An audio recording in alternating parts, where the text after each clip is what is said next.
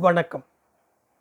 எழுத்தாளர் திரு நீல பத்மநாபன் அவர்கள் எழுதிய பள்ளிகொண்டபுரம் எனும் நாவலின் இருபத்தி ஐந்தாம் அத்தியாயத்தை உங்களுக்காக வாசிப்பது பாண்டிச்சேரியிலிருந்து ஆதிசிவன். மாதவிக்குட்டி தொடர்ந்தாள். அப்படி நீங்கள் ஒன்றும் சொல்லாமலேயே வெளியுலகத்திலிருந்து நான் அறிஞ்சுக்கிட்ட விவரங்களும் தாய் பாசத்துக்கு இழப்பும் என் பிஞ்சு மனசில் அம்மா மீது ஒரு வெறுப்பையும் ஆத்திரத்தையும் உண்டாக்கி அது வெடிக்க தருணம் பார்த்து கொண்டிருந்த போது ஒரு நாள் அப்போ நான் எஸ்எஸ்எல்சியில் வாசித்துக்கிட்டு இருந்தேன். நானும் விலாசினியும் ஸ்கூல் விட்டு இறங்கி கொஞ்ச தூரம் தான் நடந்திருப்போம். ஒரு பெரிய கார் எங்கள் பக்கத்தில் வந்து நின்னது. காரில் இருந்து இறங்கி என் அருகில் வந்து மோலே மாதவிக்குட்டி என்ன தெரியுதா? கேட்ட உருவத்தை தலை நிமிர்ந்து பார்த்தேன். என் நெஞ்சுக்குள்ளே கடுமையாக ஒரு வேதனை. காருக்குள்ளிருந்த ஒருவர் என்னையே உற்று நோக்குவதும் தெரிஞ்சது. சடக்கின்னு என் உள்ளத்திலிருந்து என்னவோ சொல்லத் தெரியாத ஒரு வெறி பீரிட்டு கொண்டு வெளிவருவது போல் எனக்கு தோணுச்சு. தெரியாது. சொல்லிவிட்டு பின்னால் விலாசினி வாராளான்னு பார்க்கக்கூட நிற்காமல் ரோட்டிலிருந்து திரும்பிய ஒரு சின்ன சந்தில் நுழைஞ்சு விடுவிடுன்னு ஓட்டமும் நடையுமா வீட்டுக்கு வந்துட்டேன். நிறுத்திவிட்டு விழிகளை மாதவிக்குட்டி துடைத்துக் கொள்வதை அனந்தன் நாயர் கவனித்தார். பரம சாதுவாக தன் முன்னால் நடமாடி கொண்டிருக்கும் இவளுக்கு இப்படி ஒரு முகமா? அனந்தன் நாயரால் நம்பவே முடியவில்லை. முலே நீ என்கிட்ட அப்போ இதை சொல்லவே இல்லையே? அவள் லேசாக சிரித்தாள். இது மட்டுமில்லை. இனி நான் சொல்லப்போவது ஒன்றுமே இதுக்கு முந்தி உங்ககிட்ட நான் சொன்னதே இல்லை. வேண்டுமுன்னே தான் ஏன்னா நான் வயசில் சிறியவளாக இருந்தாலும் ஒவ்வொரு நிமிஷமும் நீங்கள் எவ்வளவு பெரிய வேதனையில் வெந்து வெந்நீராகி வாழ்ந்துகிட்டு இருக்கீங்கன்னு எனக்கு சரிவர தெரியும் அப்பா. இதை கூட கேட்டபோது ஆச்சரியத்தால் அவருக்கு நாக்கு எழவில்லை. தான் நினைத்தது போல் தன் வாழ்க்கை வீணாகி விடவில்லையா? வெளியிலிருந்து பறந்து வந்து மின்சார விளக்கை இரண்டு மூன்று தடவை சுற்றி சுழன்று அதன் ஷேடில் மோதி கீழே விழுந்த ஒரு பெரிய கருவண்டை பிரபாகரன் நாயர் எழுந்து போய் காலால் வெளியில் தட்டி எறிந்து விட்டு வந்து உட்கார்ந்ததை அனந்த நாயர் கவனித்தார். சிறிது நேர மௌனத்திற்கு பிறகு மாதவிக்குட்டியே தொடர்ந்தாள். அடுத்த நாள் ஸ்கூலில் வச்சு என்னை கண்டதும் விலாசினி பாவம். நேத்தைக்கு உங்கள் அம்மா எல்லாத்தையும் என்கிட்ட சொல்லி ரொம்ப வருத்தப்பட்டா. ஆனாலும் நீ அவங்கள அப்படி உதாசீனம் பண்ணிவிட்டு ஓடி வந்திருக்கப்படாது. எப்படியானாலும் உன்னை பத்து மாதம் சுமந்து பெற்று அஞ்சு வயசு வரைக்குமாவது வளர்த்தவங்க அல்லவா? என்றெல்லாம் பெரிய கிழவி போல் சொல்லி தர்க்கித்தும் எனக்கு அம்மா மீது ஏனோ இரக்கம் தோணவே இல்லை. இதுக்கெல்லாம் அப்போ கூடி போனால் எனக்கு பதினாறு வயசு தான் இருக்கும். இருந்தும் கூட இன்னதுன்னு தெரியாத எதை எதையெல்லாமோ நான் நஷ்டப்பட காரணமாயிருந்தவன்னு அம்மா மீது எனக்கு சகிக்க முடியாத வெறுப்பு தான் வந்தது. அதனாலே பள்ளி படிப்புக்கு பிறகு விமன்ஸ் காலேஜில் நான் சேர்ந்த பின்னும் எங்கிட்டே ஓரிரு தடவை கூட வழியே நெருங்கி வந்த அம்மாவிடம் முதல் தடவை போலவே நடந்து கொள்ள வேண்டி வந்தது. ஆனால் இந்த மாதிரி கட்டங்களுக்கு பிறகு வீட்டுக்கு வரும்போதெல்லாம் கொந்தளிச்சு குமுறும் என் மனசை ஆரும் காணாமே அழுது தீர்ப்பதன் மூலம் ஒரு நிலைப்படுத்த நான் பிரம்ம பிரயத்தனம் செய்ய வேண்டியிருந்தது. என் கூட எப்பவும் இருக்கும் விலாசினி ஒருத்தி தான் இதுக்கெல்லாம் சாட்சி. என்னவோ நினைத்து கொண்டது போல் மாதவிக்குட்டி மௌனமானாள். பாவம். இந்த வயசில் இவள் இவ்வளவு தூரத்திற்கு இவ்விஷயத்தில் அவதிப்பட்டிருக்கிறாளா? என்று அனந்தன் நாயருக்கு ஒருபுறம் வியப்பும் மறுபுறம் வருத்தமும் வந்தன. ஒருவித துறவி வாழ்க்கை மேற்கொண்டு இதையொன்றும் அறியாமல் இருந்துவிட்ட தன் மதியீனத்தை மனதிற்குள் நொந்து கொண்டார் அவர். ம் வல வலன்னு நீட்டிக்கொண்டிருக்காம சீக்கிரமா சொல்லி முடி என்ற பிரபாகரன் நாயரின் வார்த்தைகள் அவள் மனப்போக்கில் அவனுடைய எதிர்ப்பை மறைமுகமாய் வெளிப்படுத்துவதாய் அவருக்கு தோன்றியது. கடைசியில் நானும் விலாசினியும் நெருக்கமான சிநேகிதிங்க என்பதை தெரிஞ்சுக்கிட்ட அம்மா எப்படியோ அவள் வீட்டை கண்டுபிடிச்சு கொண்டு அவள் வழியாக என் மனசை கலைக்கத் தொடங்கினாள். நீ இப்போ சின்ன பாப்பா ஒன்றும் அல்லவே அவங்க முகத்தில் விழிக்கவே மாட்டேன்னு நீ ஒதுங்கி போவது தான் கோழைத்தனம். ஏன்? நேருக்கு நேர் நின்று உனக்கு சொல்ல வேண்டியதை அவங்களிடம் சொல்வதோடு அவங்க உங்ககிட்ட பேசுவதையும் கேட்கவும் இது உனக்கு ஒரு வாய்ப்பல்லவா? என பல நாளாக விலாசினி திரும்ப திரும்ப என்கிட்டே சொல்லி என் மனசை கரைச்சி விட்டாள். அப்படித்தான் பிஏ முதலாம் ஆண்டில் மகாராணி காலேஜில் நான் படிச்சுக்கிட்டு இருக்கையில் அம்மாவை சந்திக்க எனக்கு முன்கூட்டி நிச்சயிக்கப்பட்ட ஒரு நாள் சாயந்தரம் காலேஜிலிருந்து நேராக விலாசினிக்க வீட்டுக்கு நான் போக நேர்ந்தது. அம்மாவின் கூட வேறு யாரும் வரக்கூடாதென்ற என் நிபந்தனையை நான் விலாசினியிடம் தெரிவிச்சிருந்தேன். சொல்லிக்கொண்டு வந்ததை இடையில் நிறுத்திவிட்டு தாகமாக இருக்கு கொஞ்சம் தண்ணி குடிச்சிட்டு வாரேன் என்று கூறி வீட்டுக்குள் அவள் சென்றதும் அவர் நெஞ்சம் ஒரு வெறுமை நிலையில் கிடந்து உழன்று கொண்டிருந்தது. பிரபாகரன் நாயர் மிகவும் பொறுமை இல்லாதது போல் காணப்பட்டது வேறு அவருக்கு வேடிக்கையாக இருந்தது. சற்று கழிந்து மாதவிக்குட்டி வந்து பழைய இடத்தில் உட்கார்ந்து கொண்டாள். விலாசினிக்காரையில் அம்மா எனக்காக காத்து கொண்டிருந்தாள். எங்கள் ரெண்டு பேரையும் தனியாக விட்டு விட்டு விலாசினி வீட்டுக்குள் போய்விட்டாள் சிறிது நேரம் என்னவோ உணர்ச்சி வசப்பட்டவள் போல் பேச்சை தொடர முடியாமல் மாதவிக்குட்டி மௌனமாய் இருந்தாள். பிறகு சொன்னாள் எங்கிட்ட இருந்த சக்தி எல்லாத்தையும் ஒன்றா திரட்டி அம்மாவை பார்த்தேன். அவள் கண்கள் நிறைவது தெரிஞ்சது. எனக்கு சோதனை ஆரம்பமாயிட்டது என்பதை நான் உணர்ந்தேன். அழுகை துருத்தி கொண்டு வந்தது எனக்கு. அவள் முன் வச்சு நான் கண்ணீர் சிந்திவிட்டாள் அவள் கண்ணீருக்கு நான் அடிமையாகிவிட்டேன் தானே அர்த்தம்? அதனால் பல்லை கடிச்சு கொண்டு கண்ணீரை நெஞ்சுக்குள்ளேயே புதைச்சிவிட கடுமையா முயற்சிக்க தொடங்கினேன். மோளே உனக்கு எங்கிட்ட என்னடி கோபம்? உன்னை விட்டு நான் போயிட்டேன்னா? என்று அவள் பிரலாபித்து கொண்டே வலுக்கட்டாயமாக என் கையை பிடித்தபோது நான் மனசை கல்லாக்கி கொண்டு கையை உதறிவிட்டு விலகி நின்றேன்.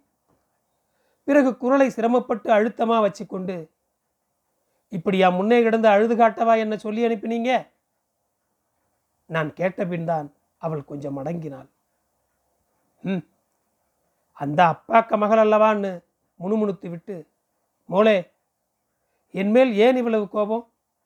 நான் உனக்கு என்ன பாவம் செஞ்சேன்னு அவள் மெல்ல ஆரம்பித்தாள் நான் மனசை கொஞ்சம் கூட திடப்படுத்தி கொண்டு இப்படி கேட்க உங்களுக்கு வெட்கமா இல்லையான்னு? அவளை மடக்கினேன். அன்னைக்கு நான் இருந்த நிலைமை உனக்கு தெரியாதடி என்று அவள் ஆரம்பித்த போது எல்லாம் எனக்கு தெரியும். ஆனால் உங்களுக்கு உங்கள் பிள்ளைகள் நாங்கள் என்ன குடும்பம் செஞ்சோம்? என்று கேட்டேன். நான் உங்களையும் கூட கூட்டிக்கிட்டு வராது தப்புன்னு நான் சொல்கிறேன் என்று அசட்டுத்தனமாக அவள் கேட்டபோது என் தன்மானத்தையே அவள் சவாலுக்கு அழைப்பதைப் போன்ற கோபமும் அருவருப்பும் தாக்க அப்படி செஞ்சிருந்தால் இதுக்குள்ள என்னைக்கோ நாக்க பிடுங்கிக்கிட்டு நான் செத்திருப்பேன்னு சத்தம் போட்டேன்.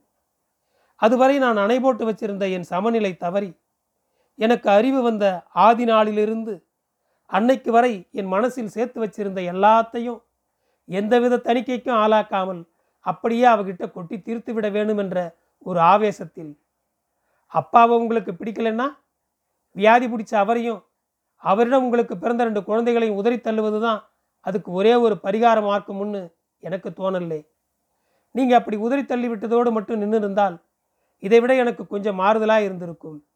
ஆனால் இன்னொருத்தனுக்கு சமூக அந்தஸ்தில் மயங்கிய நீங்கள் அவன் கூட கள்ளக்களவில் ஓடி வரத்தான் எங்களை மூணு பேரையும் தூன்னு உதறி தள்ளினீங்க. நீங்கள் என்னதான் உங்கள் கண்ணீரையும் புதிய மாப்பிள்ளைக்கு பகட்டிங்க எல்லாம் காட்டி வலை வீசினாலும் நான் என் அப்பாவின் கட்சி. இப்படி ஒரு மகள் இருக்கிறாள் என்பதையே நீங்கள் மறந்து விடலாம். இப்படி என்னவெல்லாமோ என் வாயில் வந்ததையெல்லாம் சத்தம் போட்டு சொன்னேன். விலாசினி வந்து தடுத்த போதுதான் நான் அடங்கினேன். என் உடம்பு பூரா வியர்த்து விட்டது. கைகால்களெல்லாம் பதறின. மிகவும் அவமானப்பட்டு விலாசினியிடம் கூட சொல்லிக் கொள்ளாமல் காரில் ஏறி அம்மா போய்விட்ட பிறகு அதுவரை அடக்கி வச்சிருந்த கண்ணீரை அதன் போக்கிலேயே ஒழுக விட்டு இடிஞ்சு போய் நான் அப்படியே உட்கார்ந்து விட்டதும் நான் அளவு மீறி விட்டதாக விலாசினி குற்றம் சாட்டத் தொடங்கினாள். அதை கேட்டதும் என் மனசு இன்னும் உடைஞ்சு சிதறி போய்விட்டது. அப்போதான் தர்மபாலன் அங்கே வந்தார். முதல் முறையாக அவரை நான் பார்ப்பது அப்போதுதான். மன்னித்துக் கொள்ளுங்கள் உங்கள் குடும்ப விஷயத்திலே அனாவசியமாக நான் தலையிடுவதாக நினைக்கக்கூடாது. நீங்கள் உங்கள் அம்மா கிட்ட சொன்னவை எனக்கு அரைகுறையாகத்தான் கேட்டது. உங்கள் மனநிலைமையை உணர்ந்து கொண்டு பார்க்கும்போது உங்கள் பேச்சில் எதுவுமே தப்பிதமாக எனக்கு தென்படவில்லை. அவங்களிடம் பேசிக்கொண்டிருக்கும்போது கடைசி வரை பாச உணர்ச்சியை ஆட்கொண்டு நின்ற உங்கள் பகுத்தறிவின் முன் தார்மீக கோபத்தின் முன் நான் தலைவணங்குகிறேன் என்று அவர் சொன்னபோதுதான் என் மனசு ஆசுவாசம் அடைஞ்சது மழை பெய்துவிட்டு ஓய்ந்ததை போன்ற ஒரு அமைதி. வெளியில் சீவீடுகளின் சில்லொளி தவிர தூரத்தில் தவளைகளின் விட்டு விட்டுள்ள சங்கீதமும் கேட்கிறது.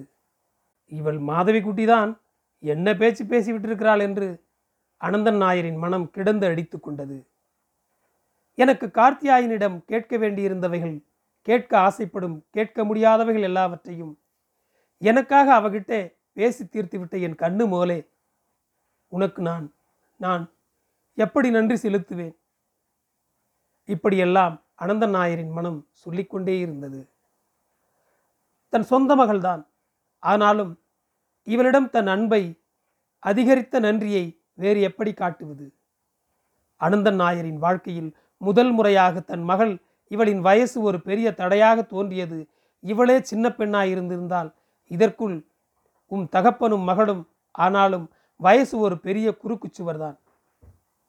அடுத்த வீட்டில் எங்கோ மணி பனிரெண்டு அடித்ததும் என்னவோ ஒரு திக்பிரமையிலிருந்து விடுபட்டவர் போல். சரி இன்னொரு முறை கூட அங்கே தர்மபாலன் வீட்டுக்கு போனதாய் சொன்னாயே அதை கூட சொல்லிவிடுமோலே என்று அனந்தன் நாயர் சொன்னதும் மாதவிக்குட்டி தன் தீவிர சிந்தனையிலிருந்து மீண்டது போல் பெருமூச்சு விட்டு விட்டு ம் ரெண்டாவதாக அங்கே நான் போன அன்னைக்குத்தான் விலாசினியை கடைசியாக நான் பார்த்தது என்றபோது என்ன? என்று கேட்டான் பிரபாகரன் நாயர். ஆமாம் சேட்டா. பிஏ கடைசி ஆண்டில் அரை பரீட்சை கழிவது வரையிலும் எல்லோரையும் போலத்தான் இருந்தால் விலாசினி. ஆனால் கிறிஸ்துமஸ் விடுமுறைக்கு பிறகு மிகவும் மெலிஞ்சு முகமெல்லாம் வெளிரி போய் காணப்பட்டாள் அவள். அவகிட்டே இருந்த அழகும் துடிதுடிப்பும் எல்லாம் எங்கேதான் போய் மாயமாய் மறைஞ்சு விட்டதோ?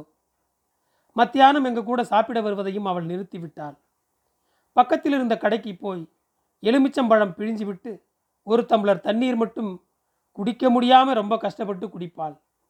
வகுப்பில் இருக்கும்போது தலை சுற்றல் நெஞ்சு வேதனை வயிற்று வலி முதலியவைகளால் ரொம்ப கஷ்டப்படுவாள். அதோடு எழுந்து போய் குடித்த தண்ணீரை முழுவதும் வாந்தி எடுப்பாள். உடம்பு முழுவதும் வியர்த்து கொட்டும். இது தினசரி பழக்கமாயிட்டது. என்ன மாய வியாதியோ. காலேஜில் பலர் பலவாறாக பேசிக்கொண்டாங்க. இப்படி இருக்கையில்தான் ஒரு நாள் அவள் அண்ணனை வழியில் பார்த்தேன்.